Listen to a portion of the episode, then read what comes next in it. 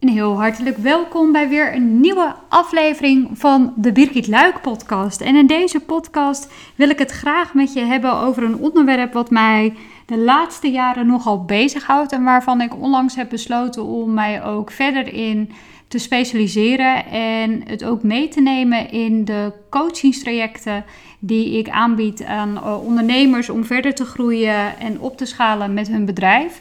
Waar heb ik het dan over? Ik heb het over hypnose. En ja, ik kan natuurlijk alleen maar voor mezelf spreken, maar ik heb inmiddels wel uh, her en der wat rondvraag gedaan. Maar ook als ik terugkijk naar mezelf, als je aan mij had uh, gevraagd uh, twee jaar geleden, Birgit, wat is hypnose en waar moet je dan aan denken? Heel eerlijk, dan komt er, kwam er gelijk bij mij een beeld naar boven van Rasta Rostelli in een theater of dat ik dat op tv heb gezien. En ik, niet in een theater, ik heb dat op een, op een, in een tv-show heb ik dat gezien. En dat die dan mensen deed hypnotiseren, eh, die dan vervolgens hele gekke dingen gingen doen. Die dan bijvoorbeeld als kikker over het podium heen gingen springen. Of dachten dat ze een aap waren. Of uh, gingen kukelen als een kip of als een haan. En dat ze een banaan gingen eten, et cetera. Allemaal rare dingen.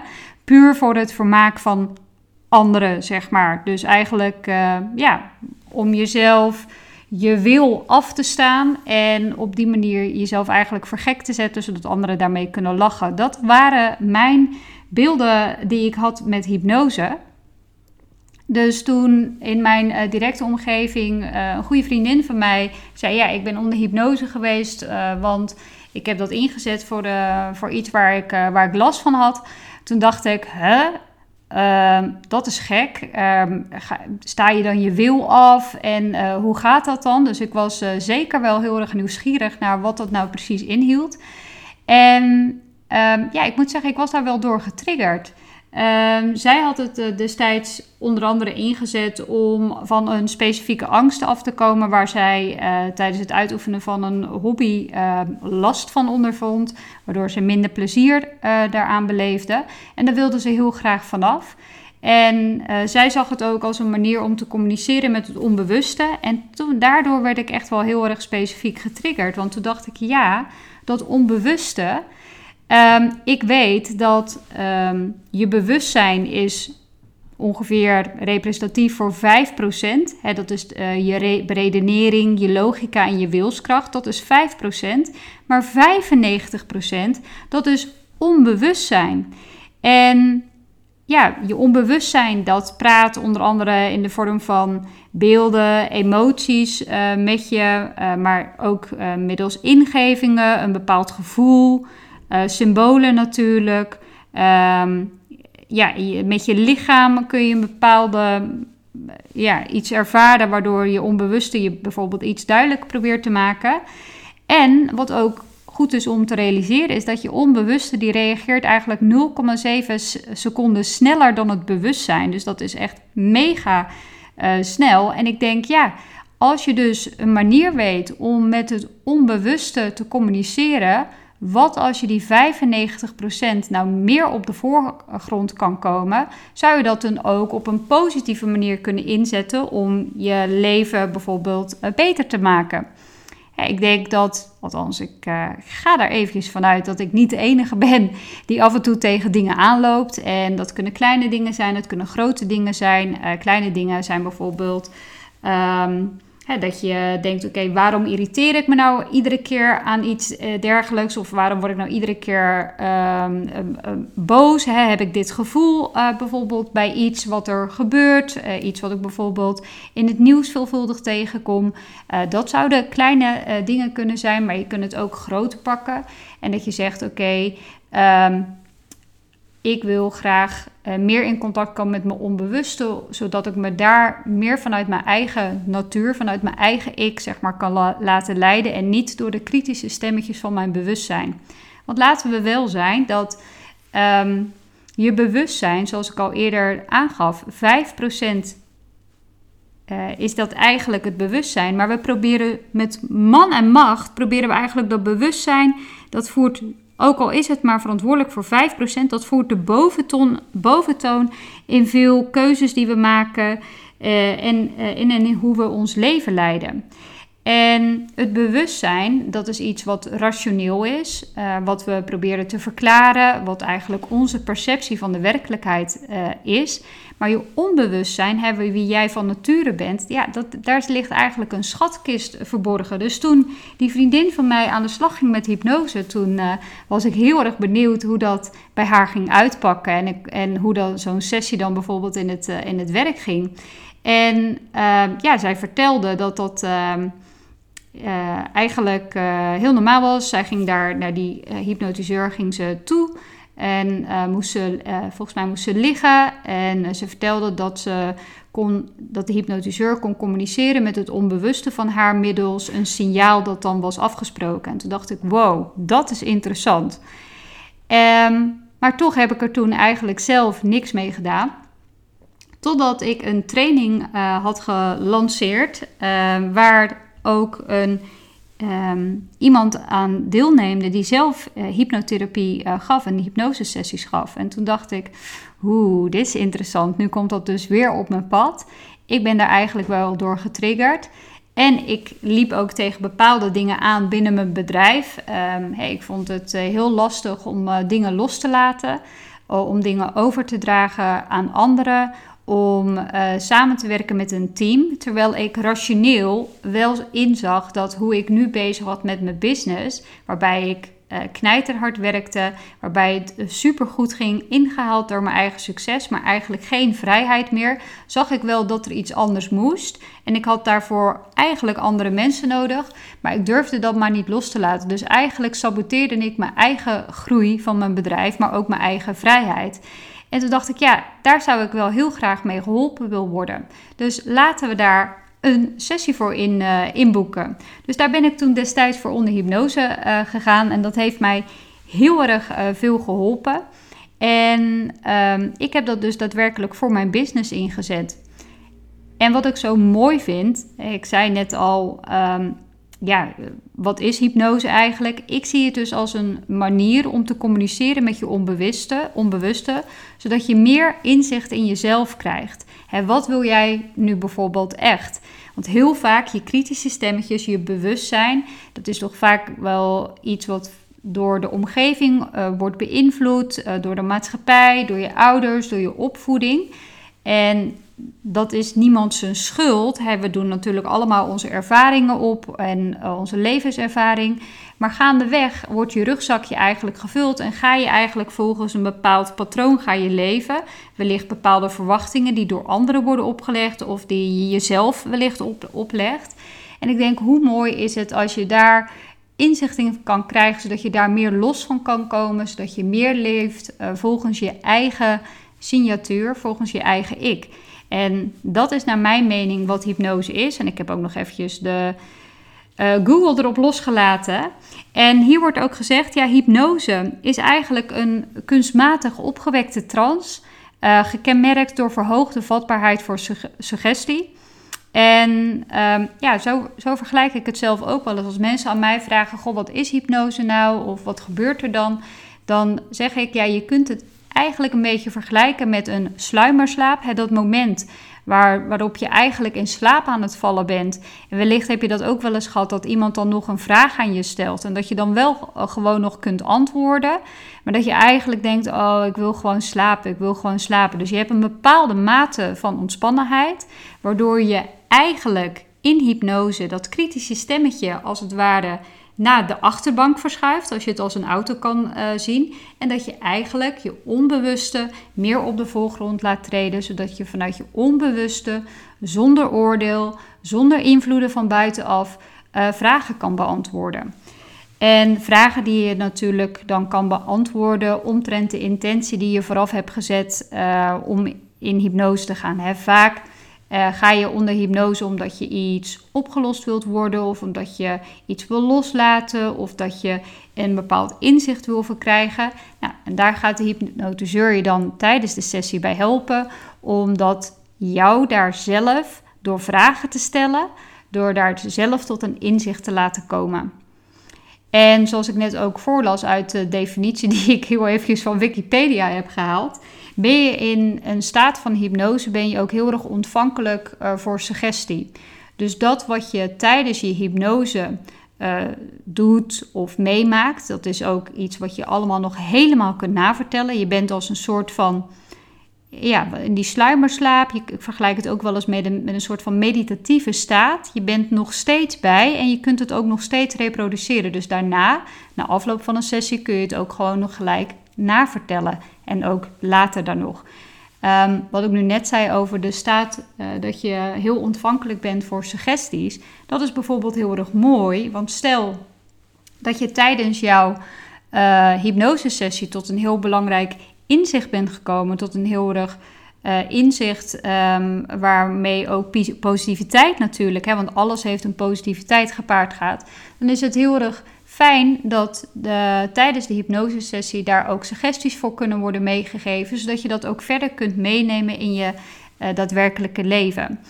Uh, omdat naast wat je natuurlijk in een hypnosesessie, wat er dan zeg maar naar voren komt, um, daar kun je vervolgens zelf eh, in je dagelijkse leven ga je daar verder zelf mee aan de slag. En wat heel erg mooi is, is dat je dankzij die hypnose heb je eigenlijk via je onbewuste, heb je dus eigenlijk op de, voor, op de chauffeurstoel gezet, hè, als je dat zou vergelijken met een auto. En je onbewuste die neemt dat dus mee. Dus als je vervolgens weer uit hypnose bent, hè, want een hypnotiseur haalt je altijd ook weer uit de hypnose, um, uit die transachtige um, staat van bewustzijn. Uh, zodat in je dagelijkse leven je dan onbewust al bijvoorbeeld specifiek gedrag kunt gaan vertonen. Hè? Helpend gedrag of positieve gedachten die je daarin kan krijgen. En dat is wat ik bedoelde en wat dus wel heel erg krachtig is van hypnose. Dat je dus ontvankelijk bent ook voor positieve suggesties. En dat is natuurlijk ook de, hoe zeg je dat, de, hoe hypnotiseurs, er, erkende hypnotiseurs dat natuurlijk ook wil inzetten om het uh, uh, tot positieve uh, te kunnen laten bewerkstelligen. Uh, je vraagt je misschien af, wat kun je nou in hemelsnaam allemaal met hypnose? Nou, ik zou bijna willen zeggen, wat kun je er niet mee? Uh, maar je kunt daar bijvoorbeeld afleren van uh, specifiek gedrag. je kunt stressklachten, pijnklachten, depressiviteit, um, burn-out gerelateerde klachten. Je kunt het zelfs inzetten voor als je hulp wil bij afvallen, voor maagverkleiningen. Maar zoals ik zelf ook al um, uh, aangaf, je zou het ook bijvoorbeeld voor de business uh, stukken in kunnen zetten. En dat laatste, dat is echt iets uh, waar ik het heel erg graag ehm, voor wil toepassen binnen mijn eigen business coachingstrajecten. Omdat heel veel ondernemers die ik coach, dat zijn vaak um, over het algemeen zijn het ZZP'ers die bijvoorbeeld een team hebben aan freelancers, maar waarbij zij eigenlijk nog steeds hun bedrijf zijn. Hè, dus je persoonlijke ontwikkeling is op die manier eigenlijk onlosmakelijk verbonden met uh, je ontwikkeling van je bedrijf.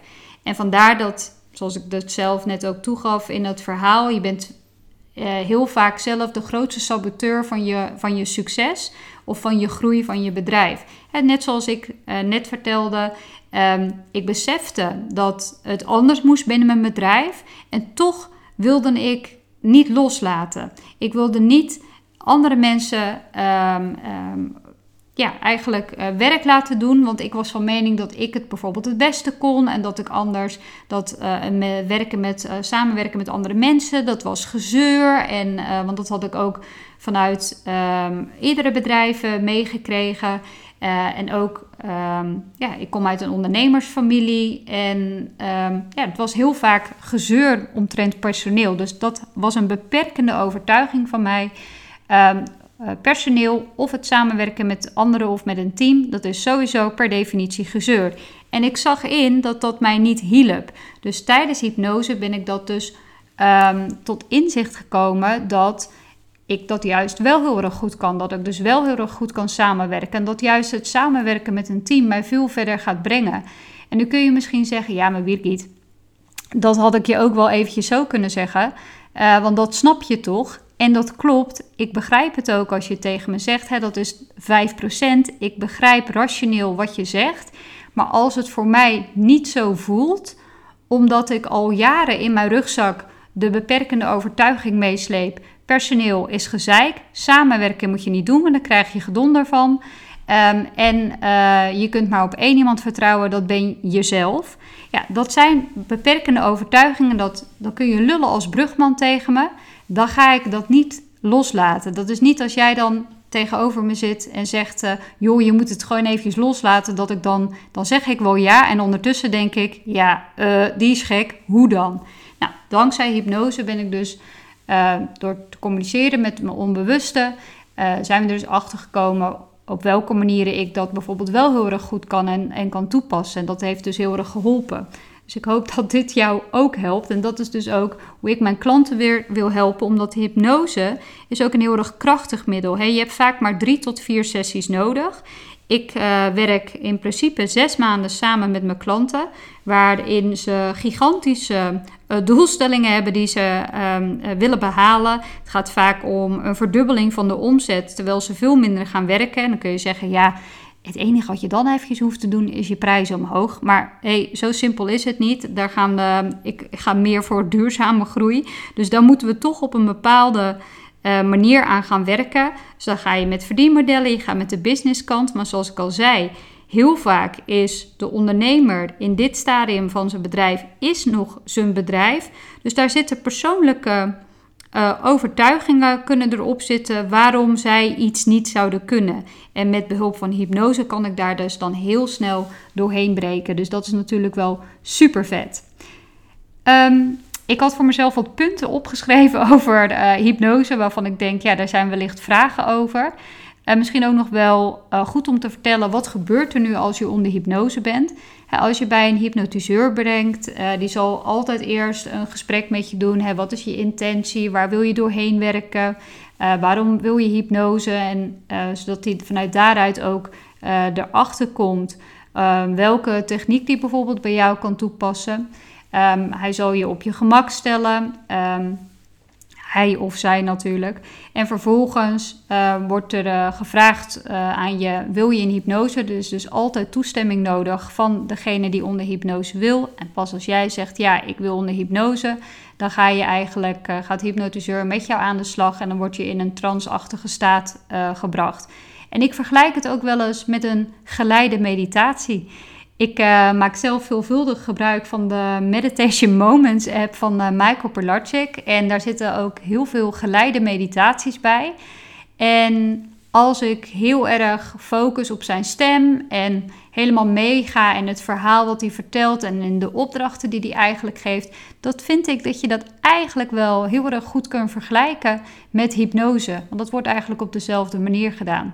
Het is echt een misverstand dat je niet meer bij bent als je in hypnose bent. Dus het is niet zo dat je dan met iemand bij iemand bent en dat je dan uh, geen idee hebt wat er is gebeurd. Nee, je bent altijd bij. Dus heb je een kriebel aan je neus, dan kun je gewoon kriebelen aan je neus. Um, je, je kunt ook nog omgevingsgeluiden horen. Uh, dat is allemaal mogelijk. Um, uh, als ik een vraag stel, of als degene die jou onder hypnose een vraag stelt, dan kun je gewoon antwoorden. Je stem die werkt gewoon, je kunt gewoon emoties voelen. En dat is ook allemaal heel normaal, omdat we immers aan het communiceren zijn met het onbewuste. Um, dus ja, het is eigenlijk een staat van bewustzijn waarin men heel erg ontspannen en geconcentreerd is op een bepaald onderwerp. Dus het thema wat jij graag aan wilt werken of waar je doorheen wilt werken. En um, ik weet nog dat ik de allereerste keer dat ik zelf onder hypnose ging, toen dacht ik, uh, oh ja, nou, dan gaan we dat doen. En toen dacht ik, uh, toen ging ze mij in hypnose brengen. En toen voelde het voor mij een beetje als een geleide meditatie. En heel eerlijk, toen kwam dat kritische stemmetje bij mij omhoog. Toen dacht ik, nou, als ze nou denkt dat ik onder hypnose ben, dat ben ik dus niet. Ja, think again.